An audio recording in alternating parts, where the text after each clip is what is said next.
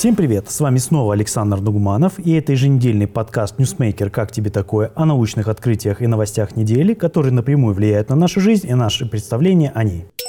Итак, сегодня о том, сколько лотерейных билетов нужно купить для гарантированного выигрыша, как песня Pink Floyd помогла ученым лучше изучить человеческий мозг, а также об обнаружении вампирского захоронения в Польше, о кровавых слезах Дракулы и связи между сладкой газировкой и раком печени. Поехали!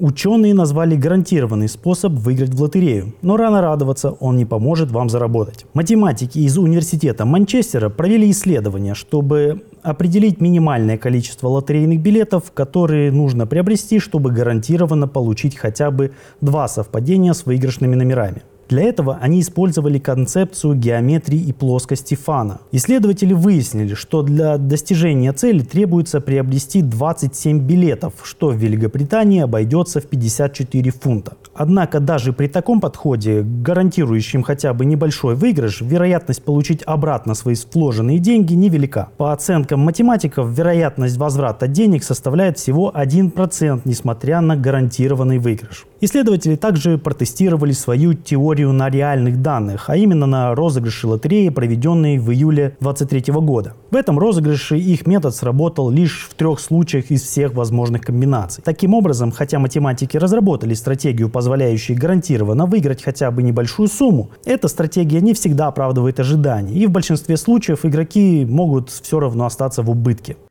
Легендарная Another Brick in Wall помогла ученым лучше понять, как мозг воспринимает музыку. Группа американских ученых занялась исследованием музыкального восприятия с помощью внутричерепной электроэнцефалографии и песни группы Pink Floyd. И впервые удалось восстановить музыкальную композицию непосредственно из нейронных записей, что открывает новые пути в исследовании музыки и мозга. Обнаружено доминирование правого полушария, а также область в мозге, которая отвечает за ритм. Ученые провели исследование с участием 29 пациентов, которым имплантировали электроды в мозг и включали песню Pink Floyd. Они изучили реакцию на музыкальные элементы, среди которых аккорды, гармония, ритм, также факторы, которые влияют на точность декодирования, и установили области мозга, отвечающие за восприятие музыки. После этого ученые восстановили песню из сигналов датчиков, используя инструменты машинного обучения. Польские археологи раскопали безымянное кладбище и нашли останки ребенка-вампира.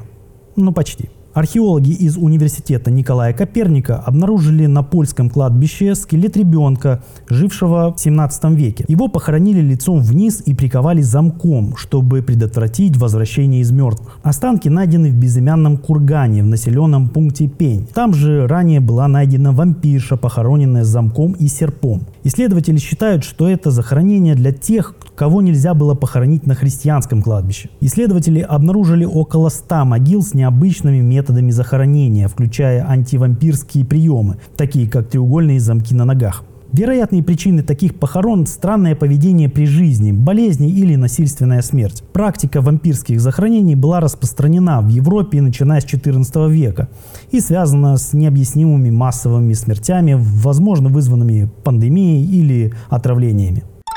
Похоже, что у Влада Цепиша было больше общего с книжным Дракулой. Группа исследователей из Италии и Румынии проанализировали письма, написанные в 1457 и в 1475 году правителем Валахии Владом III Басарабом, который более известен как Цепиш или Дракула. Ученые обнаружили, что он страдал редким заболеванием, из-за которого его слезы смешивались с кровью. Для этого ученые специальной пленкой сняли с писем образцы пептидов и белков, оставленные правителем во время написания писем. Изучение образцов показало, что граф Дракула мог страдать от воспалительных заболеваний дыхательных путей и кожи, а также от э, телеопатии, которая вызывает дефекты лица и поликистоз почек. Также у него была гемолокрия, состояние, при котором слезы смешиваются с кровью, что может оставлять шокирующее впечатление на окружающих. В то же время ученые не отрицают, что и другие люди могли прикасаться к этим документам и оставлять свои следы. Но наиболее значимые значимые древние белки, вероятно, связаны с князем Владом Дракулы,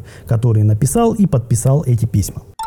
Сладкая газировка опасна не только ожирением, но может быть причиной рака печени. Новое исследование подтверждает, что употребление сладких газированных напитков вызывает ожирение, а одна бутылка газировки в день может увеличить риск смерти от рака и заболеваний печени. Исследователи из больницы Brigham and Women's в США опубликовали статью, в которой предположили связь между регулярным потреблением сладких напитков и смертью от рака печени. В исследовании участвовали почти 100 тысяч женщин, которых наблюдали почти 20 лет. Ученые сообщили, что уровень смертности от хронических заболеваний печени среди участников, ежедневно потребляющих сахаросодержащие напитки, значительно выше, чем у тех, э, кто потреблял такие напитки не больше трех раз в месяц. Следует отметить, что в случае искусственно подслащенных напитков связь с раком не наблюдалась. На сегодня на этом все. Не забывайте подписываться на подкаст «Как тебе такое» в Google подкастах, Кастбоксе и в Apple подкастах, а также в YouTube и Яндекс Музыке. До следующей недели.